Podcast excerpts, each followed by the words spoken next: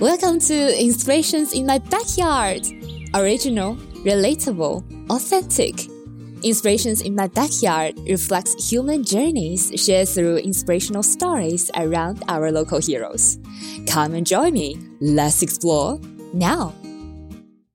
I first met Stephanie Dolce through an interesting time travel experiment, imagining what future food would look like. She is the co producer of this dining experience, so I thought, I want to know why she wanted to do this. She must have a very cool story. Finally, I made this happen after she finished her Fringe show, Eating Tomorrow, which has won many awards. And during our chat, I discovered her life is experimental too, with many trials and challenges involved. Now, let's have a listen. Welcome, Yeah. Steph, to my show. Thanks for having me. So, where are we now? Uh, we're currently sitting in my shared office space in Rumpus Theatre Company, which is in Bowden. Building Adelaide. Bowden in Adelaide. yeah. Currently sitting on some cushions in my office. It's very cozy space, and I like the all the plants, even though they're fake, but still give so much color and just very very homey. And the the wall is pink. Very pink. And it seems like pink has just been infiltrating everything that we do at the moment. When you work in a pink office, you feel like everything you want to design or create has this pink tone to it. Ah, which is kind of nice. Yeah. Do you, do you like the color? I actually really like the color. I feel like strangely I keep seeing it in lots of things around the place now. Like I think it's just a very in color. Um, and it's not like a really hot pink or anything. It's a really warm tone, so it's actually a really nice kind of calming um, space to be. Tell us about the your recent Fringe show. Yes, so I just put on an immersive theatre experience as part of the Adelaide Fringe um, called Eating Tomorrow, which was exploring the future of food um, and society around kind of food systems. Because the work that I do is through my company Post Dining, which I run with my friend Hannah Rolak. Um, she's a dietitian slash visual artist, and I have a performance slash events background. So we kind of merge our two worlds to create really interesting interactive experiences around food. And Eating Tomorrow, we've been working with these concepts for quite a few years. Um, we took our inspiration from some research done by the Australian Academy of Science, which looks at four different prospective scenarios of what the future might look like. Um, and we use those four scenarios to create um, four immersive experiences that formed this one hour production that, um, yeah, tried to explore what our food systems and societies might look like in the year 2050. So, still a long time. yeah, so it's a little bit of time, not, not crazily far in the Is there any future. reason why you um, choose that year? Because that's where the research was based around from the Australian Academy of Science. I mean, it wasn't specifically like, yes, this is definitely 2050. It was kind of meant to be a bit um, broader than that in terms of just kind of getting people to think just a few steps ahead of where we are now. It wasn't meant to be completely so far in the future that it feels really disconnected from like how we're living life right now, which we thought was really important in terms of the themes that we're exploring.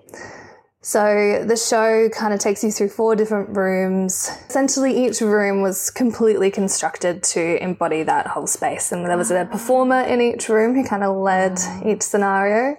Um, and they embodied a character that would exist in that world. And they kind of facilitated the interactive elements of people eating the food and the storytelling around what that space means and who people are when they enter that space and, and all of that kind of thing. We also had some really great sound design done by Kaya Gosner, who's a local sound um, designer. So, yeah, and a little bit of film and projection work was kind of woven into it as well. So it was really kind of, yeah, meant to be a completely immersive experience that used um, the sets and the lighting and the sound and the actors in a way that you feel completely kind of thrown into that world. The first one being growth, which is a very abundant future. Um, second one being restraint, where all of our resources have kind of been depleted and we have to enforce pretty strict regimes around how we can um, purchase our foods. Mm. And for that room, we actually designed an experience where people could purchase like a mid meal protein provision snack for the day, but their currency was actually water, so they used water dollars to purchase their food. And it was just kind of representing how much water goes into the food that we um, eat today. But also kind of imagining a world where water resources are so scarce that that might become such a valuable thing and something that we have to really think about. Uh, catastrophe was the next room, which is basically what it says, just this idea of this dystopian future where everything's collapsed and all of our societal structures and food systems have kind of fallen apart. Um, and the last one is the hopeful one, which is transformation. So mm. um, it really takes you on a bit of an emotional journey through um, all these different perspective scenarios. And the last one really focused a lot on uh, Indigenous voices particularly Kaurna and Ngarrindjeri um, leaders that we've worked with before. We, we worked really closely with a man named Jack Buckskin, who's a local Kaurna leader, um, who kind of yeah, gave his insight into that space and also lent his voice into some of the um, cool. some of the interactive parts that we did there. So, mm. um, yeah, from our perspective, we think that yeah, for us to really transform in healthy ways, we kind of we do have to really learn from from the people who who you know understand this country more than we ever could because they've been here for so long. So yeah, it was really beautiful. So it was interesting because I think these concepts are so much mm. bigger than what we could ever present in that space of time. But it, it is really just a bit of a taster of each of those to get people thinking. And yeah. so it's a award-winning show for this year. Oh yeah, yeah. We um we received a weekly award for the best interactive piece, and then we ended up winning the overall sustainability award, which was really cool. Congratulations! Thank you. um, got a great, cute little trophy with a heart on it, which was nice. Um, but yeah, it was really nice to just be acknowledged as as an overall thing, which is yeah an achievement that we haven't had before. Um, Did you expect? Well, we didn't even know that that was a category, so no, we didn't expect it. but I think it's really nice because it's it's sort of indicate like because I think the show is like as a show it's really strong, but I think it's stronger as a concept and as an idea, mm. and the fact that yeah to be recognized by um, you know a sustainability award is kind of yeah speaking to to the to the types of things that we're really trying to do more than mm. put on the best piece of theatre you've ever seen some people did think it was like the best thing they've ever seen. Like it still kind of had that quality to it, but I think at the end of the day, if it's not like, yeah, like showing that message, I think like that's kind of the important thing. So that was really nice and really humbling. People either love it and think it's like the best thing they've ever seen, or they feel quite confronted by it, mm. which I think is also really valid and kind of part of the point is that we're not really shying away from this stuff. Like we are kind of thinking about some of the scary things in our future, like climate change and sustainability and things like that. But um, it was also really important for us to leave or have people leaving the space on a hopeful note where they felt like they actually could feel empowered to then go out and and engage with these themes more rather than feel so overwhelmed that they never want to think about it again. And I think we really did achieve that. Um, and yeah, and part of the part of the excitement for me around this show is it's it's like I think that it can grow and shape in so many different ways, and we have lots of different ideas about turning it into more of an educational experience mm. that can go out into schools, um, make it more of a dining thing where it's a bit more kind of you talk through each course rather than kind of going through these worlds in a theatrical That's sense, which is yeah very similar to what we've done for the Nature Festival last year. Yeah. Um, also, we've just applied for some funding to tour the show regionally as well. So we've wow. had a couple of nibbles of festivals who might want to develop the show in a place based context that really responds to their food industries within their own towns or cities, which we think is really exciting because you can you can work, you can develop a similar show, like a, a similar framework of a show with the same overall concepts, but develop that in a in a way that makes sense to the people there with their own ideas and their own kind of perspectives on it, which that to me is the exciting. Inspirations in my backyard. Original, relatable, authentic. Are you always Yeah. the environmental, like conscious person? That's why it leads you to do this show. Yeah. Growing up, Growing up, um, yeah, I mean, I definitely always been ingrained in me in a way. Like, I can't even really specify how or what, but I think like my parents definitely encouraged me to be, um, I guess, aware of issues in the world that may or may not affect me personally, but like, um, definitely was really strongly encouraged to be engaged in like social justice kind of stuff from a fairly young age.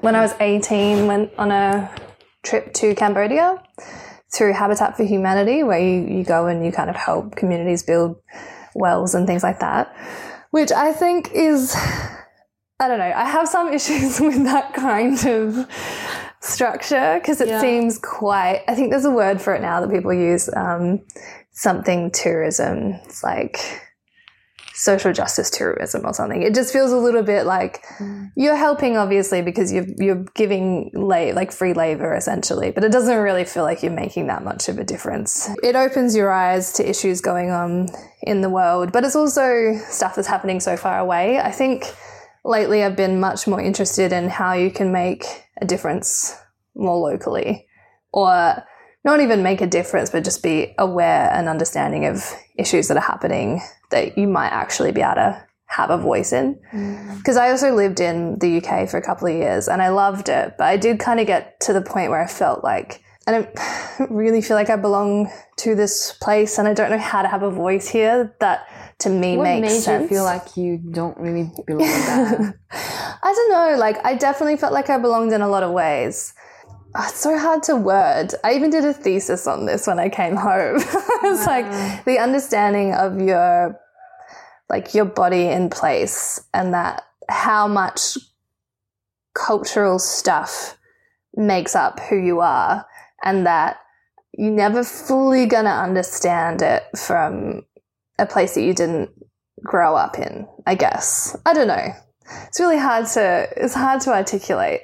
And it's not that i didn't belong or that i didn't feel like i was welcome or anything like that but um, i think the types of things that i want to i think i was just really young and confused to be honest. So, what made you um, move to Edinburgh? well it's funny because i moved there because i felt like i would have that sense of belonging in a way Um, because I my dad is English. Like he moved to um, Australia when he was like seven, so it's he's very much Australian as well. But I do. I've always felt that really strong connection to my British roots, I suppose. Um, and then my what made you feel like you have that strong connection to British? Yeah, it's interesting because, again, I think like people really assume that the UK and Australia are so similar, and it's just not the case um, at all. like it is in a lot of like surface ways, but again, that real like cultural understanding is so different. What are the main differences you? I think there's definitely ways of like acting that are very British or understanding human interactions that are quite British. It's also like lots of literature and lots of references and um, I don't know silly things like growing up watching Doctor Who or reading Narnia or like Lord of the Rings. Things that just felt very much of that world that I just always felt really um, almost like spiritually connected to that kind of landscape and like the and it, um, maybe almost in like a fantasy way of like the forests and the fairies and like all of that kind of stuff really always captured me, and I felt like that was very much kind of kind of given to me in that very British kind of perspective. Mm-hmm. And I moved there at 21, so I was very young and impressionable. so what did you feel? Do you feel like, oh, it's the same as I imagined, as I brought up? No, I was very naive. I just was like, I don't really know what to expect, but I'm going to go. London I found really overwhelming to begin with because it's so big and like Adelaide's so tiny. It's barely a city, you know, like especially when you compare it to somewhere like London. So I felt actually felt really confronted by that. And then I went up to Scotland for the Edinburgh Fringe and volunteered on a show there. Um, it was actually an, an experimental dining experience. Oh. so that was almost like the seed of what yeah. we're doing now. Um, but when you chose that one at the beginning, it just is it just random it was literally, I wanted to find a paid job, but I was too late because I was looking like a couple of weeks before the fringe. And so then I was just looking for anything that I could get involved in and saw that, um, this show was looking for volunteers and I was like, I'll just go and volunteer for this show. And it, that was it. It was a Gumtree post. And then those, those two women who put on that show, they were printmakers from Glasgow and they ended up being some of my best friends while I was there, Aww. and we went on a whole bunch of adventures together. um, but yeah, they really introduced me to that whole idea of um, using food in art. Mm. and that was really blew my mind at the time. I was like, this is crazy. But also when I went to Edinburgh, I just felt this real sense of comfort and like belonging when I was there. I think Scotland's a, a much more like warm place to be, even though it's much physically colder, really cold. Um, but yeah, the people in Scotland, I think, are much. I felt immediately like I wanted to to live in Scotland. So um, I was studying in um, just outside of London, and then I finished that, and then moved up to Edinburgh. And I do have Scottish roots as well, so ah. I definitely feel connected to that.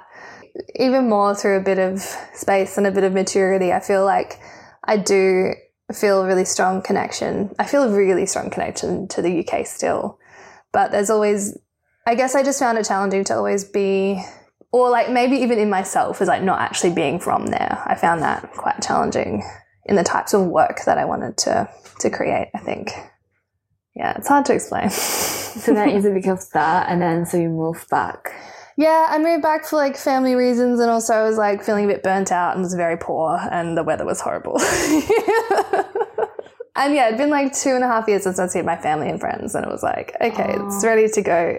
But really, I came back to Adelaide thinking that I'd probably move back in like a year and I just haven't. So I'm still here. What, what, what made you, is it because like all the projects you have been doing and you really enjoyed it and that's why yeah i just haven't had enough of a reason to and yeah been very yeah caught up in projects here um, I also think that I needed a bit of stability for a while, like moving away when I was very young and didn't really know what I was up.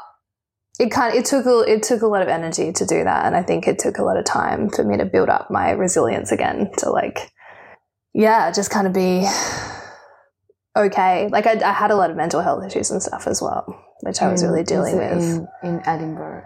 Yeah, they definitely got kind of at their worst in Edinburgh, and then I was like, I think I really need to sort this out, but I didn't really know how. Mm. And so it was very hard to do that whilst being so far away from everything that I knew. Do you think that's kind of the most challenging moment in your life so far? Yeah, I think so. Like, mm. definitely again, like, but I think the hardest thing was like the mental health journey. And I was experiencing depression in such an intense way that I'd never felt before at a time that I didn't know the medical system there. I didn't know how to reach out to anyone. I was really far away from family and friends who might be able to tell me that, like, this isn't normal for you. Mm. Um, and I think it's been like a journey of years and years to figure out how to um, manage that side of myself, which I acknowledge is just a part of me and doesn't make me any lesser, um, but is just something that I always have to carry with me. And I have seen like a huge growth of like times where things that might happen now on a day to day basis that would have crushed me. And now I've managed to manage that, I guess. Mm. So the height of that was definitely found itself in Edinburgh, I think, just because of the isolation of it um, and being in a world that I knew but didn't really know because mm. couldn't be further away from, you know, people who really knew me. I had amazing friends there as well, though, and they're still mm. some of my closest friends, and I really miss them. Mm. so it was really, yeah. There's al- there's always like peaks and troughs, though. Yeah. I think the the troughs are not going as low as they used to, which is good. Yeah, for me, sometimes I saw like, because I always feel like, oh, I'm kind of always happy person.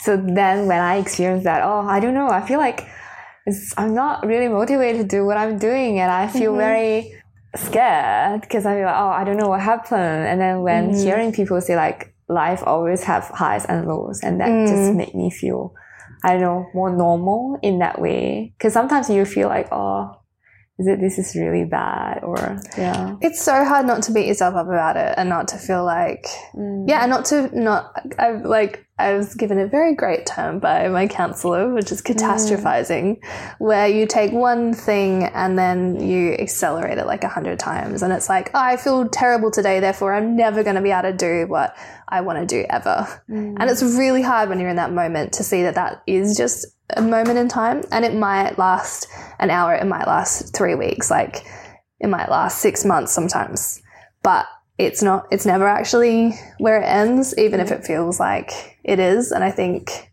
that it's so hard not to catastrophize and not to beat yourself up about not being good enough when you don't mm. feel like you're good enough. But yeah, it is thankfully something mm. that yeah, doesn't last. But it doesn't mean that it's not really tough to go through it. Mm. And that every time it happens, you're like, oh, here it is again. I thought I'd solved that last time. If you want to do it again, would you still move back at the age of 21 to Edinburgh? oh, absolutely. Like, no, I, yeah. no, no, no. I'll do it when I, when I get older. no, it, like, it kind of shaped everything that I'm who I like who I am and what I'm doing. And it opened my mind up to so many new things. And that was hard because it was like I didn't feel like I had a strong enough grounding to then be come back to myself I think after that. But it was incredibly exciting to throw myself into all of those things. Like um just yeah the it you know it was very very exciting time to just Is there any like your most memorable moment? So many. um yeah god that was just it was everything was new you know? Like every every person you'd never didn't have any history with like in Adelaide you have history with everyone here? Um I think some of my like traveling adventures with these two artists that I'd met at the Edinburgh Fringe were some of my highlights because one of them was just so brave and daring and kind of just had this like thirst for experiencing life in a way that was so captivating. And like you know i'd go hitchhiking in eastern europe with her where i would never have done that like before then. Um would never have had yeah the uh, would never even known that that was a possibility you know or just going on crazy road trips up the coast of Iceland with no money and nowhere to stay. and like, and just, and because of that, meeting the most, like, people that you just never meet who just kind of like, yeah, look after you in a way that, yeah, it's, yeah, just just incredible experiences like that of just experiencing life and kind of, um, in a way that wasn't packaged up in a mm. in a I don't know tourist vacation and was actually quite potentially quite dangerous, but that's what made it so like that yeah just like the things that you get to experience when you really put yourself out there and take risks which i think that you find in general when you travel Yeah, that's people say like whenever you travel to a new place, you can always find a different part of yourself. As Yeah, well. yeah. So is there anything like you discovered about yourself? Well, I think that I was just constantly discovering what I was mm. capable of.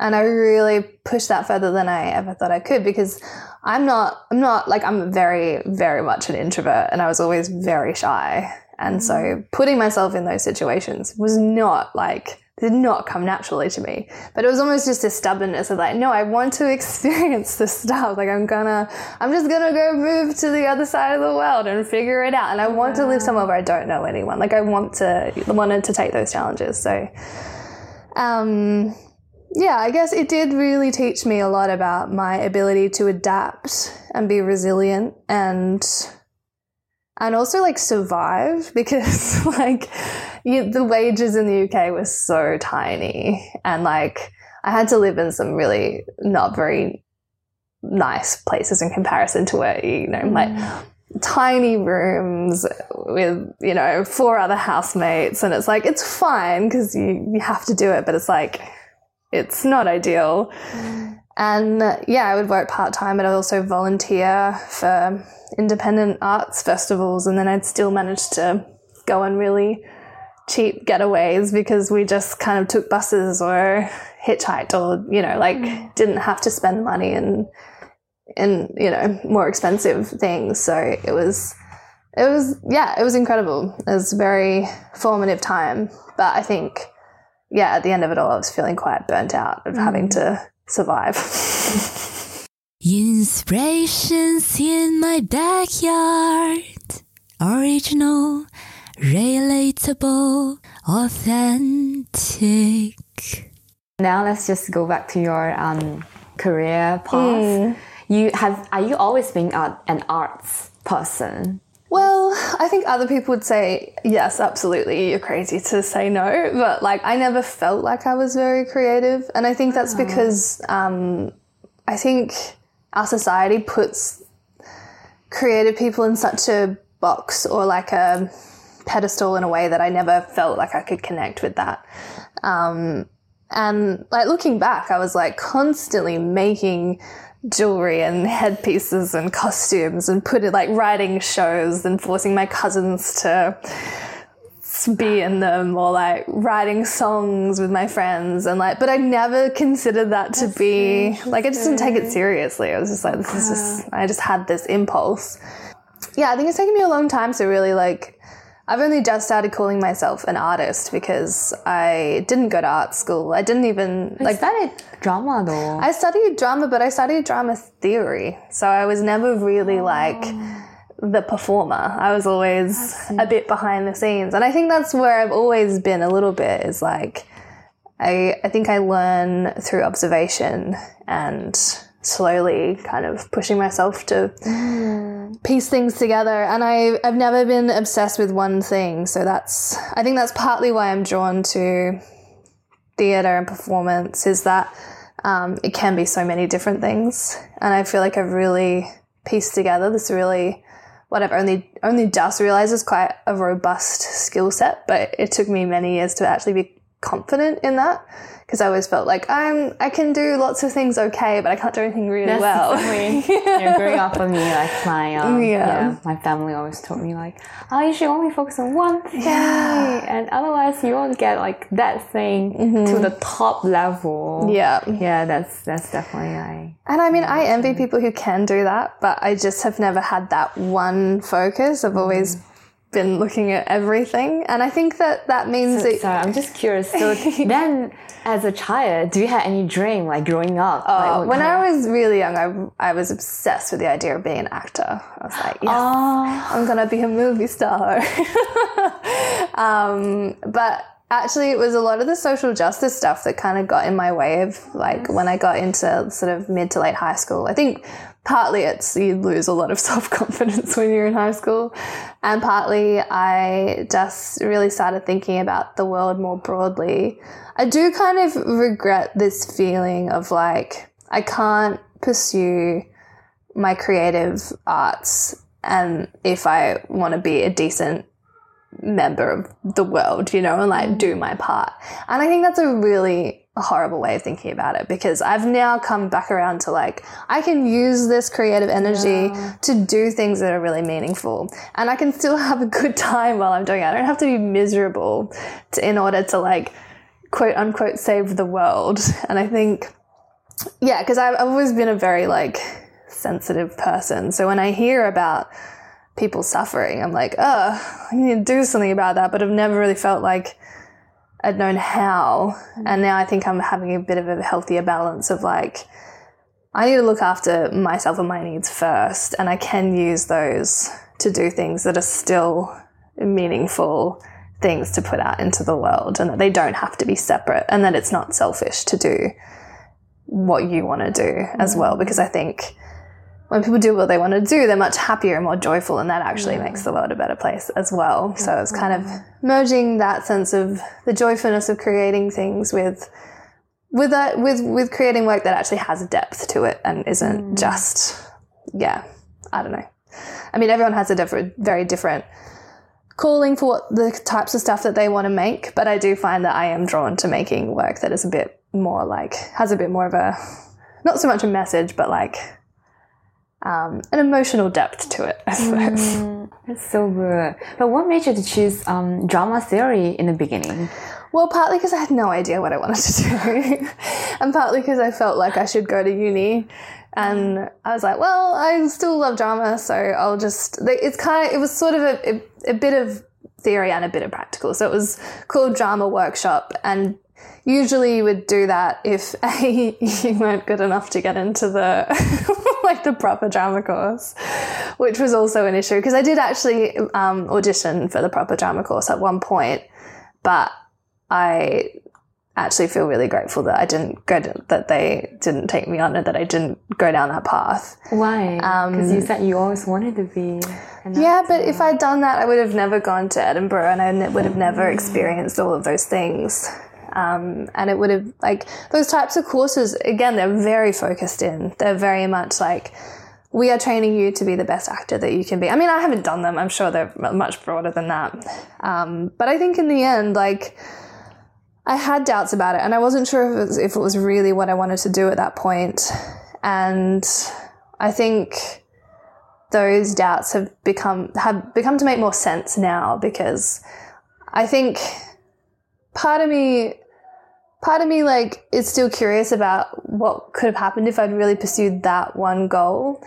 But part of me feels like I've been more myself in exploring lots of different things and I guess immersing myself in the visual arts world a little bit more. Um, and doing more experimental types of theatre rather than more of a traditional.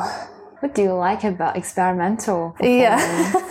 Because it's quite unique. Yeah, I just became obsessed with it. I don't know. I mm. just. I think I've always struggled with art that is separate from reality. And I think experimental art really breaks down those barriers in a way that I found really interesting. And it also is a lot more connected to the visual arts. Mm. And I also find myself not fully committed to the visual arts because, again, it seems so separate to reality. So I think experimental arts are such an amazing way for those things to connect.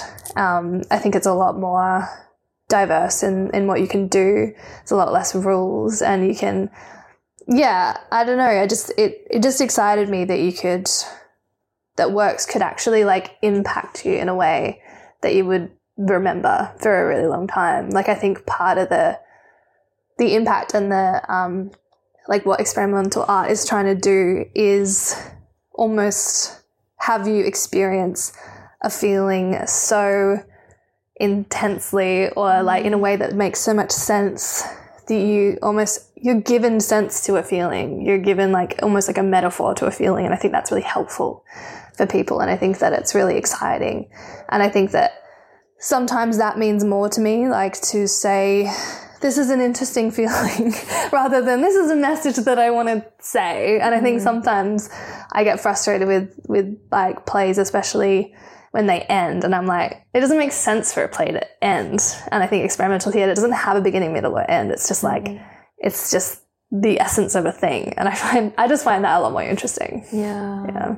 I mean, the, the other thing about doing the drama theory rather than doing the drama practical was that I love doing the drama theory. Like, I, I, I don't know. A lot of people don't like it, and I can get why. Boring. You're like, oh, I don't know what's that about. What do you love about But it? But for me, it like open. It's for me, it was almost like practical philosophy or like creative philosophy. It was like, um, it wasn't.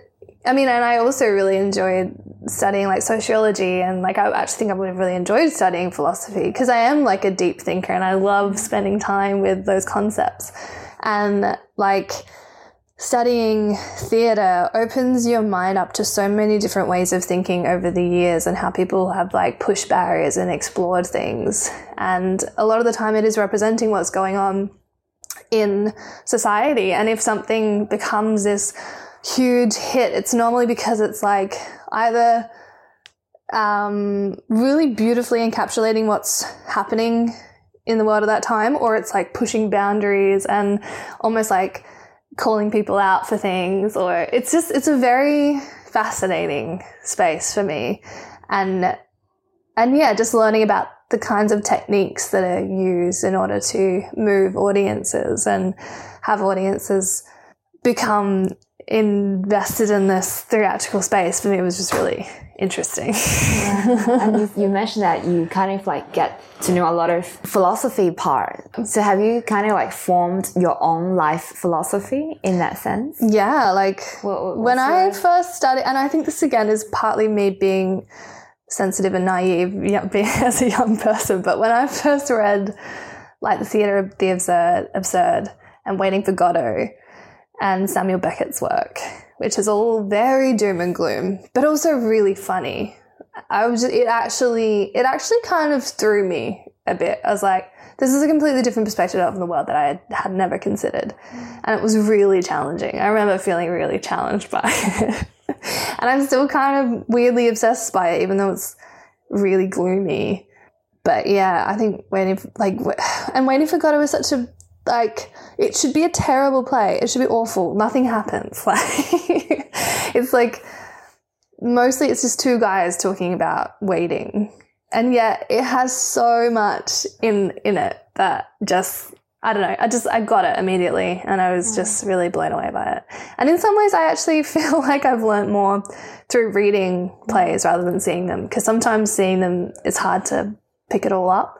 And obviously it's a completely different interpretation seeing a play as opposed to reading it. But reading like just the raw text, like I don't know, that always really, yeah, definitely shaped the way in which I began to see the world. I think, mm. yeah. Uh, so you do feel like now the things what you're doing is more it's kind of close to your heart that the yeah really enjoy yeah definitely that's good yeah. so it's like it's really a journey like since at the beginning to mm. now yeah so it feels like that have you have you thought that you like before when you were at uni have you mm. thought you you're going to do this no way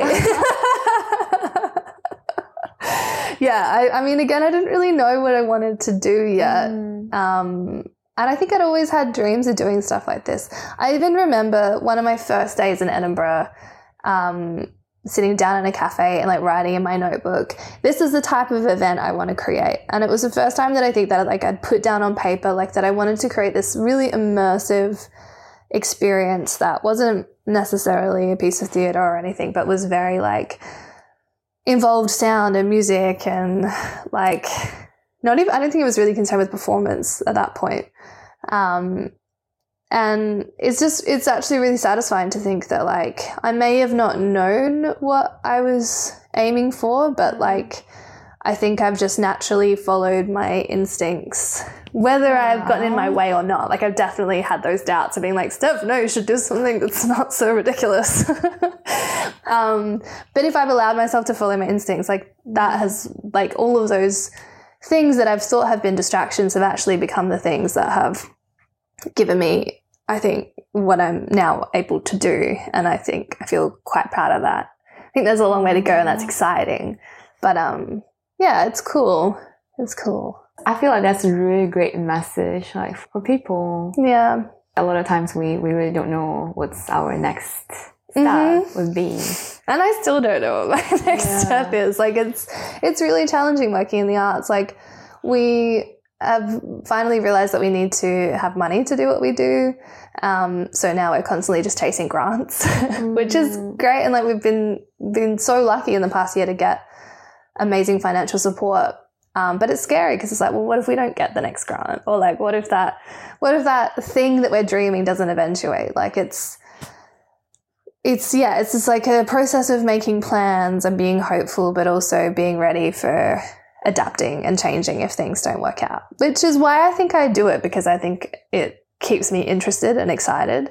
But it also means that there's a lot of space for burnout. And I think that's something that we all really need to support each other in as like a creative community that that is going to happen and that that's okay or or maybe maybe it's not okay but it's hard to like it's really hard to navigate around that i think yeah being i think we ask i think we expect a lot of ourselves as artists and there's a lot of pressure and there's not a lot of support and yeah, I don't know why I'm going on this tangent, but I've just been thinking about it a lot lately. Mm. Also, I do feel that you didn't really go for the like traditional path that you when you went back from Edinburgh, you mm. just found the um, post dining yeah. with Hannah. Yeah. That's a brave action as well. Yeah, it's very what, different. What made you like to have that courage to do this? I don't know. It's something that didn't ever feel like we ever made a decision that we were going to do it until quite recently. We were like, okay, now let's take this seriously now. Um, it's something that was kind of like a side project for a while, and then all these different ex- like opportunities kept coming up, and we're like, okay, we'll explore that, and okay, we'll explore that. And it's almost similar to my personal journey of like, we'll just try everything and then see what fits. And we are never, never in a million years did we think that we'd be, that we would have a company by now, or like ever, and that we'd be really taking it seriously or that we've been getting funding to do what we do. Like mm. we put on a weird experimental dining experience as our first ever fringe show. That was actually like very, very inspired by the show that I volunteered for in Edinburgh. But that's very different to what we're doing now. And we had no expectations for it. We applied for the Fringe Artist Fund and were completely blown away that we got it because we'd never done anything like it before. And then we got a couple of weekly awards and we were like, this is crazy. And then from there, things just kept snowballing. And it's not even like we'd made the decision to do it. We were just like, we're just both people who will go for things, I guess, and push ourselves. And we're both very committed people. I think a lot of other people would be like, oh no, I don't want to do this anymore. It's too hard. But we're just, I don't know, kind of got obsessed by the idea. And then it just kind of kept going and kept going. There's definitely been moments where I think both of us have had a lot of doubts about whether we can keep investing in it because mm. it's a lot of work. And a lot of the time it doesn't feel like you're going anywhere. But weirdly, COVID for this was this great time where we are stuck in Adelaide and we're like, let's just go for it. and I think, yeah, having this support of grant funding and just the people that we've been able to meet and connect with, we have had so much amazing support lately from business mentors to like creative mentors and people who really support and believe in what we do. And that's kind of made all the difference because I think until then I didn't really know what we were doing. Sometimes I still don't. that's very inspiring, like to keep doing what you're mm. doing, even though you feel like, oh, I don't actually, I don't really know what I'm doing. Mm. just follow. And I think everyone feels that way. I think we all mm. get overwhelmed by that feeling, and we can so easily look. I mean, I've had people tell me that they're like, "But you're always doing amazing things," and I'm like, mm. "But I don't, I don't necessarily always feel like that way." And I, and you also don't see the hard parts. you don't see the things that like you have to keep pushing and pushing when you don't feel like you can anymore. Um, and that stuff's really hard. But um, I think it's important to keep in perspective that no one's ever like made it, you know? Mm. like it's it's a process of continuing to do the things that you feel like you need to do at the time. I don't yeah, I don't really believe in the idea of like you finally get it. Yeah. Wow. Obviously, I feel like you have made a lot of decisions in your mm, life. Yeah. Is there any decision that you feel like looking back, you're so glad you mm. did that? Whew. I mean, I think I was really on the fence about doing the 2019 Fringe with the Australian String Quartet. That was almost a moment where Post Dining could have stopped. And then we had this great opportunity to work with the Australian String Quartet, which was amazing. How did that well, came? it happened through Hannah does swing dancing with their marketing manager.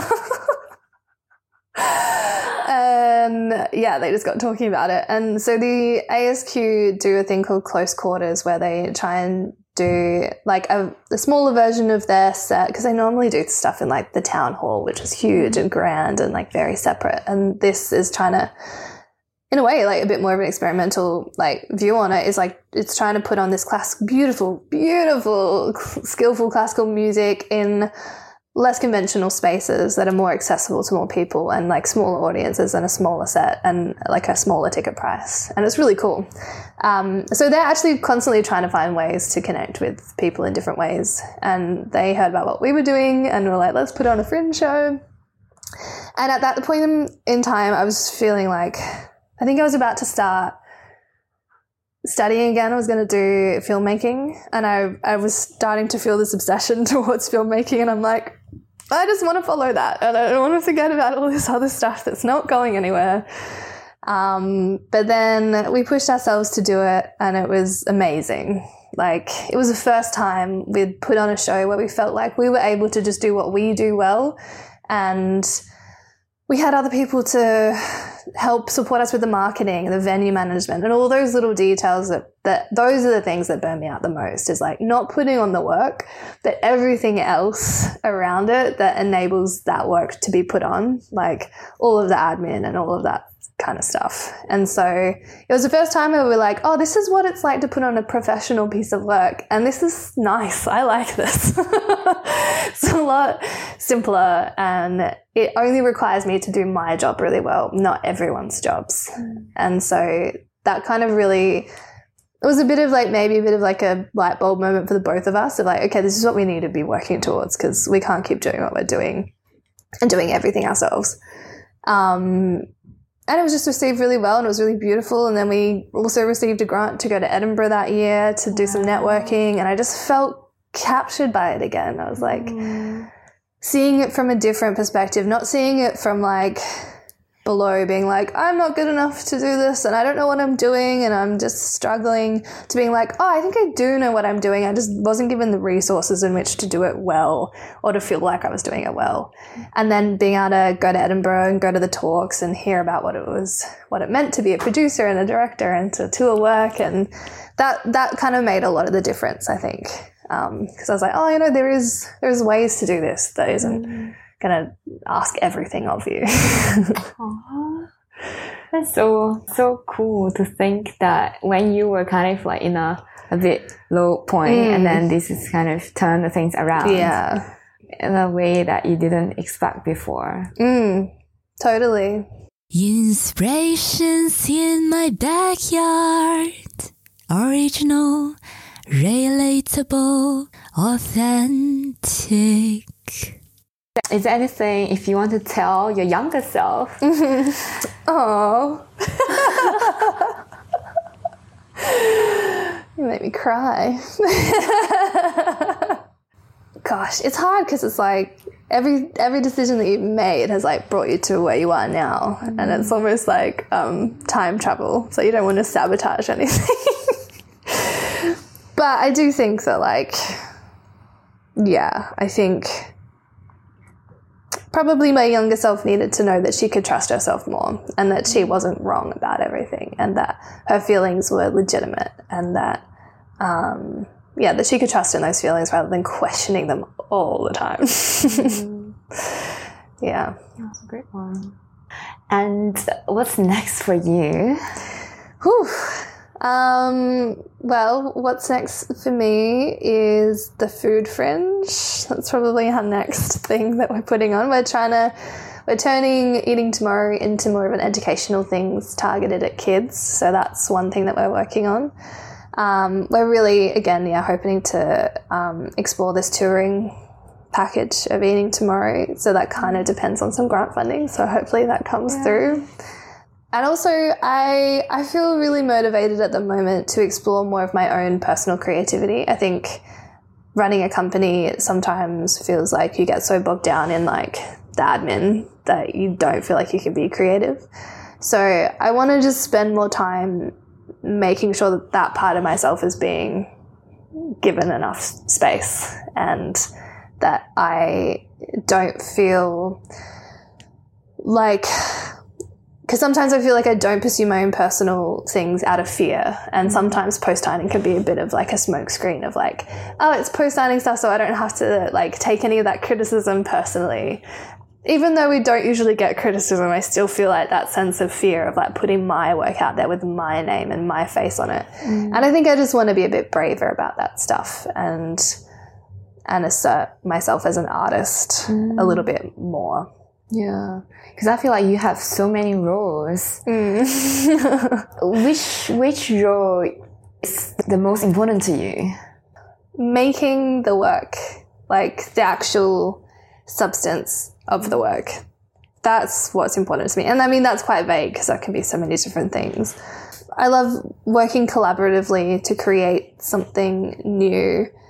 It's very hard to have enough time to focus on all of my creative energy on that when I've also got to do marketing or admin or like whatever else.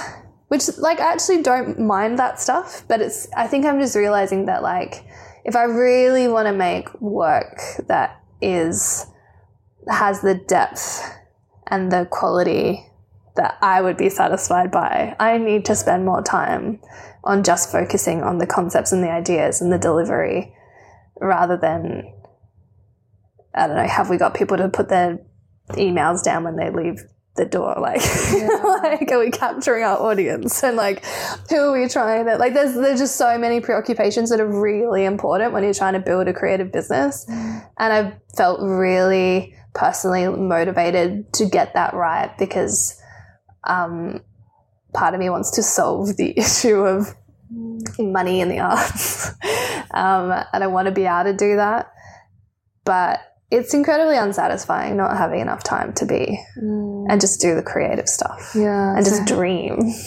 I know. That's that's what you mentioned about like you like to like have some performance in the imaginary world. Mm, yeah, it's all about creating worlds. Yeah. That's all I want to do. I just want to create more and more worlds.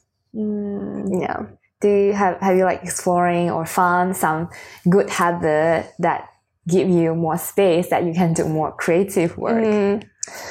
Definitely um, in the past year or so, meditation's been really helpful. And I've always turned my nose up to it. I'm like, meditation. I know it's meant to help, but actually, it really does. like, emptying your mind of all that baggage is the only way to give it space to to feel joyful i think. Like i think without joy like i think there's a really interesting like a lot of people think that you have to be suffering to create good work. But for me my best work comes when i'm feeling joyful i think and i'm mm. feeling focused and i'm feeling motivated and i feel like i'm present in the room and can yeah get you know um so meditation and also like walks in nature they sound Yeah. so they sound so I lame but they're so nature. like nature for me is everything.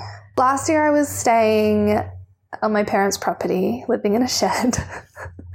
um, but the beautiful property in and of itself. Oh, sorry, in the hills in Ironbank. Um, beautiful property in itself, but it backed onto a conservation park, and it just was like so. It's like this big stringy bark forest that just most of the time I would walk through there, I wouldn't see anyone else. Mm. And it just felt like my own really special place. And you'd see kangaroos puffing their heads Aw. up and like koalas in the cute. trees and so many beautiful birds. And I just, and I would see it change as well every time I would go for a walk, even every month it felt like a new flower was like mm. was coming out. And it just felt like i was really getting to know it in a really intimate way where i haven't really had the opportunity to like live next to something that beautiful before. And i really miss that. Like i, I miss that like the consistency of going out and walking in nature and being able to be so close to it that you can see it change. You can see the influence of things and you can see the habits of animals and plant life. And like that was that was so that's kind of my favorite place Mm, so you need to spend more time. i do i need to get there more often And the last question: If you can do anything, if you have all the money, resources, and time, what would be your top one dream? Ooh, I reckon I would create a studio space that could commission artists from all different backgrounds to collaborate and work together. So like we'd have like an overall project that we're working on and you can pay artists to be in this creative space working together to create something. Yeah. That's beautiful. And no admin work. Like just, yes, paying just someone to do all the admin, all the like have a strong team who's like got that stuff. Like they've got it. That's wonderful. So do you have any final words? Oh gosh, I feel like I've said so many words. I haven't talked this much. To I it feels like a therapy session. So very, made me feel love very comfortable. I really enjoyed it. no, I think I think that's everything. Thank you so much, Steph, Thank for you. sharing all your interesting and amazing, inspiring journey that you went through. I think that's that's really personal, and to be able to listen and it's, it's really special. Thank you. Thank you. Thanks for Thanks for listening. If you are enjoying the show, please make sure to follow, share, rate, or leave me a comment. This podcast is written, produced, hosted, and edited by me, Xue Zhenzhang. Stay well, and I will catch up with you next week.